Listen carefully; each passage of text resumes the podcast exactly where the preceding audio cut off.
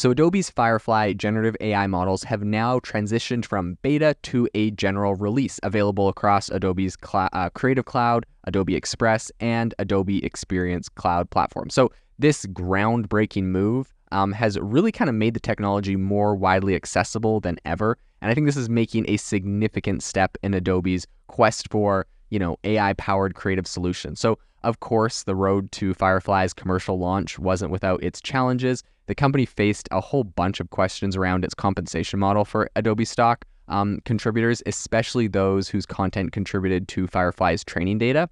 Um, I think some of the tension kind of just revolves around the possibility of these photographers and kind of illustrators losing business as users turn to Firefly for generating unique images rather than just purchasing existing stock content.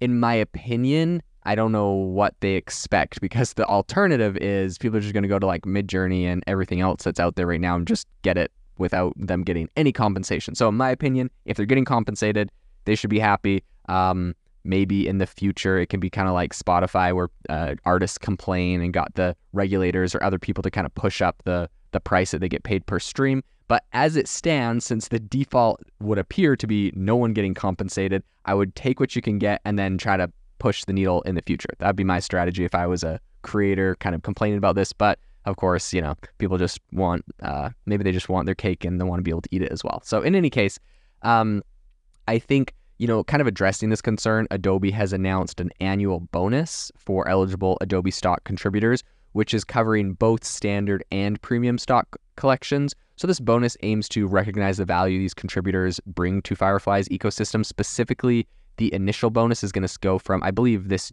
uh, like June of last year to um, June of this year. So, so essentially, that's kind of matching the data set Adobe used to train Firefly, aka um, they used all of those things to train Firefly. So they're going to say like, hey, anyone that had content on the platform during between those two dates, um, we'll look at who, what the content was and we'll pay you for. It. I'm really curious, like what they actually will, what the payout would be for that. But in any case, determining these bonuses definitely is not straightforward, given the difficulty in tracking how often an, uh, you know a specific image contributes to a newly generated Firefly image. So Alexandru Costin, who's Adobe's VP for generative AI and Sensei, um, provided a, a, little bit of insight into the company's approach here. This is like actually so so interesting. But this is what he said: "quote The formula we have is a mix of the total number of assets they have in the training data set and the number of assets licensed. So basically, the popularity of the commercial success of their assets, which we take as a proxy of the value of their assets through the lens of the marketplace. Okay, for those that weren't following, I think essentially what he's saying is they're looking at like all of your assets that you have, all the pictures that you've taken, how many times those pictures have been paid for just by users that are like, hey, this is cool, pay for it. And, they're like, essentially, they're not like assigning a value to everything and every time it goes through an AI model and trains something and gets spit out on the other end. Um, they like track all the tokens and payments and then pay you. It's not like that. It's I guess too complicated. It's not like streaming royalties on Spotify. What they're actually doing is just saying you were like you know you sold a hundred a month of this picture before, so we're assuming you have like a popularity score of a hundred on this picture. Um, now, so now, you know, this, we're assuming that it's going to be when people are generating images with AI, like that is your popularity score on the image, and it's going to be the same for images generated. I know it's not scientific, um, and so it's probably not exact. It's probably fairly close. So, like, big kudos to Adobe for kind of figuring out what I would call a, a quick and dirty, like, approach to, like, they want to pay people. They know this is controversial, but they also don't want to be slow on the technology. They're not going to rewrite, like, the, the way these things, this whole models are rolling. So, in my opinion, I think that that's uh, an acceptable response. That is kind of cool, very interesting. So, Adobe kind of remains coy about disclosing any figures tied to these bonuses, right? So, they're going to pay bonuses, but no one knows how much it is. Um, and they're mentioning that these are largely dependent on individual contributors and how their content is being utilized. So, the company did promise to divulge more details about the overall size of the bonus pool in the future, whenever that is. So on the user side, Adobe has implemented a quote gen- uh, generative credits uh, system to meet Firefly usage. So each time a user opts to generate an image using Firefly, it's going to consume one credit. And the company has also redesigned the Firefly web app to prevent automatic generation of images until a user finalizes their actual settings.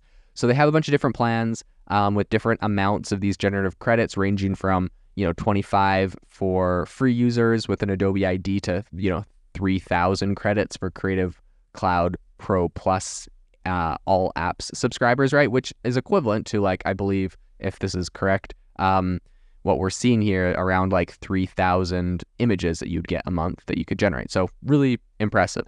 In any case, I think it's noteworthy to say, right, like this isn't they, they can't just like say, okay, pay 25 bucks a month and get as many images as you want. It costs a lot of money. People would exploit that and like abuse it. So they really have to like just assign credits and you can buy credits. This is how a lot of things in AI are happening. Makes a lot of sense. You saw the same thing with like Jasper, the AI writing tool.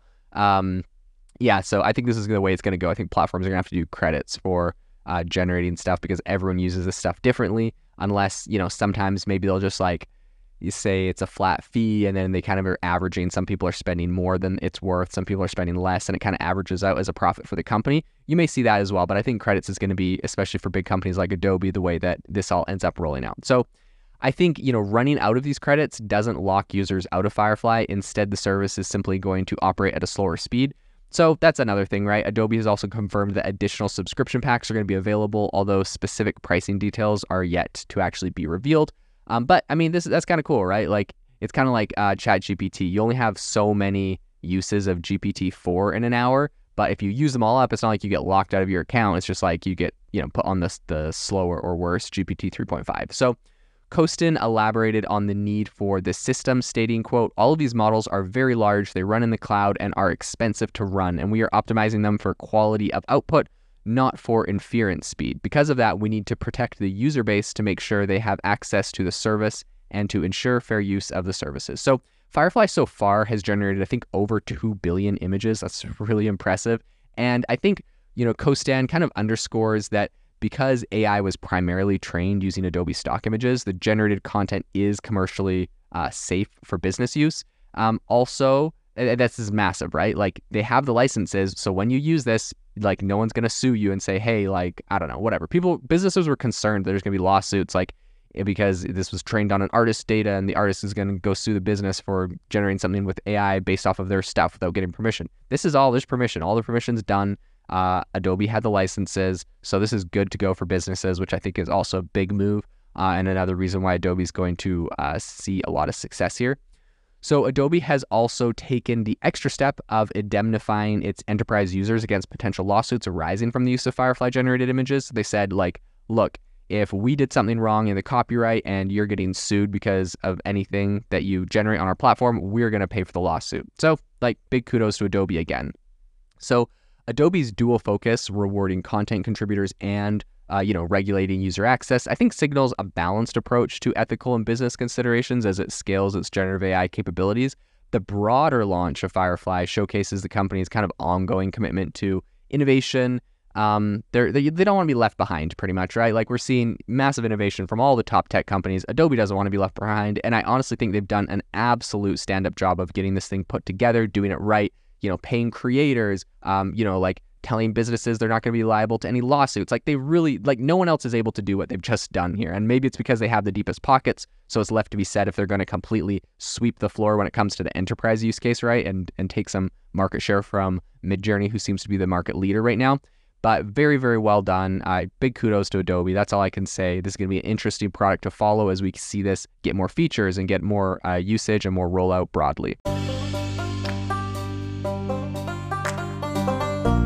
Thank you for listening to today's podcast episode, breaking down how AI is impacting your industry. Today's episode is sponsored by AIbox, a no code AI app builder and marketplace, which just launched a crowdfunding campaign. If you are interested in investing in a new AI startup, you can go to republic.com slash AI box. I'll leave a link in the show notes as well to learn more. The minimum investment is $150 and the maximum investment is 100,000. Until next time, have a fantastic day.